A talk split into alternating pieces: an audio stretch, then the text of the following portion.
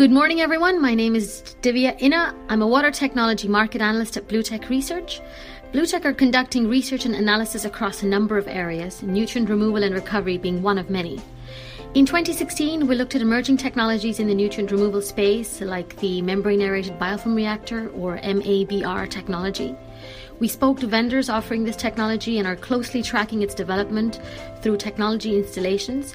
And we present this information through our inbuilt technology S curves and interactive reference maps that you can find on the Bluetech platform. This year, we're looking to take our analysis a step further and we're conducting a benchmarking exercise to assess the competitiveness of the MABR technology.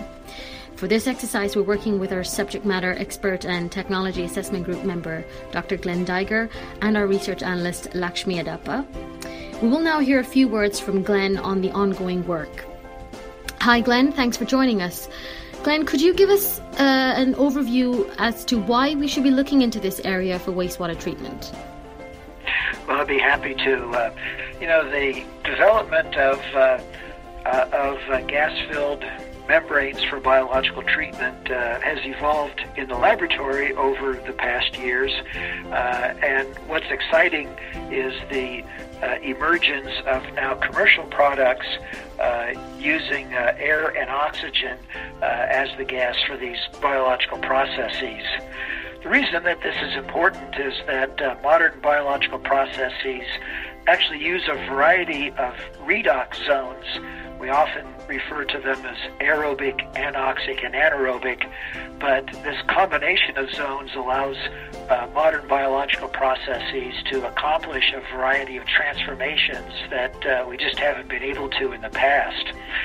What the MABR does is because it uh, because we can control the formation of these zones within the biofilm that uh, is uh, around the uh, uh, the gas-filled membrane, that we can uh, control the creation of these zones in a much more uh, efficient fashion and a much more controlled fashion than we have in the past, and with a much more, much denser biological mass, so the system is smaller.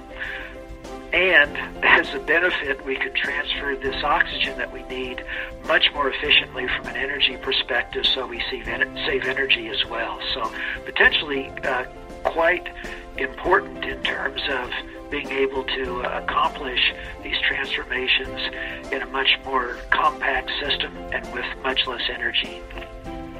That's very interesting. And can you give us a few words on what we're trying to achieve through this exercise? So, what we're trying to achieve is to, uh, first of all, understand uh, of the uh, commercial vendors to understand what uh, how they're looking at it in terms of how this technology fits into the uh, broader wastewater treatment arena. We absolutely also want to understand the stage of development of their commercial products uh, not only where they are today, but how they will evolve in terms of functionality and cost, uh, and then to uh, uh help get this information out uh, uh, more broadly to process designers so that the experimentation that will allow us to see how this technology can really help us to transform what we are doing to, to accelerate that process. Fantastic. We'll look forward to uh, seeing the results from this exercise.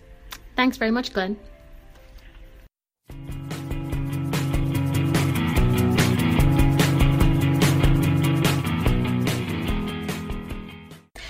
Pleased to announce that Denmark based company Aquaporin will be joining us at Bluetech Forum 2017, held in Dublin this year between the 6th and 7th of June. Aquaporin will be one of the 12 companies to showcase at the forum and will present to us the ongoing work to develop its biomimetic membranes. I will today be speaking with Esben Gad, Head of Partnering from Aquaporin, as well as with Paul O'Callaghan, CEO of Bluetech Research, to hear more. I'll first start by asking Paul to say a few words about Aquaporin.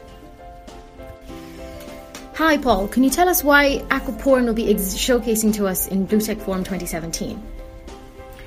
Well, Aquaporin is a company that we've been tracking closely for a number of years. They're very much the leading edge of biotechnology and advanced material science, which maps back to the overall theme for Bluetech Forum this year, the fourth industrial revolution.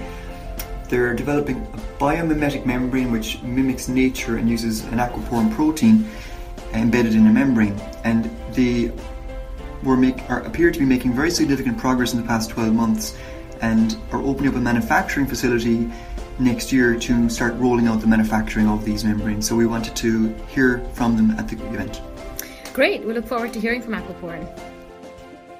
We're speaking to Esben Gad, Head of Partnering uh, from Aquaporin. Thanks for joining us, Esben. Esben, could you give us a few words on Aquaporin and what we can expect to hear or see from Aquaporin at BlueTech Forum 2017? Sure. Uh, at the BlueTech event in Dublin, you can expect to hear more about the commercial launch of uh, Aquaporin's biomimetic uh, reverse osmosis and forward osmosis membranes. Uh, what we've done is we've taken nature's own water filters, the aquaporin proteins, and we've put them into industrially applicable membranes. Uh, this lets us improve both projections and water permeability of the membranes. What we've really been able to do is to get the technology to work at the same time, do it very cheaply, and with no compromise in terms of stability or fouling propensity of the membranes. So at the event, we'll both talk about how we make the membranes as well as how they perform, and of course discuss commercial availability of these, uh, we like to call them groundbreaking products.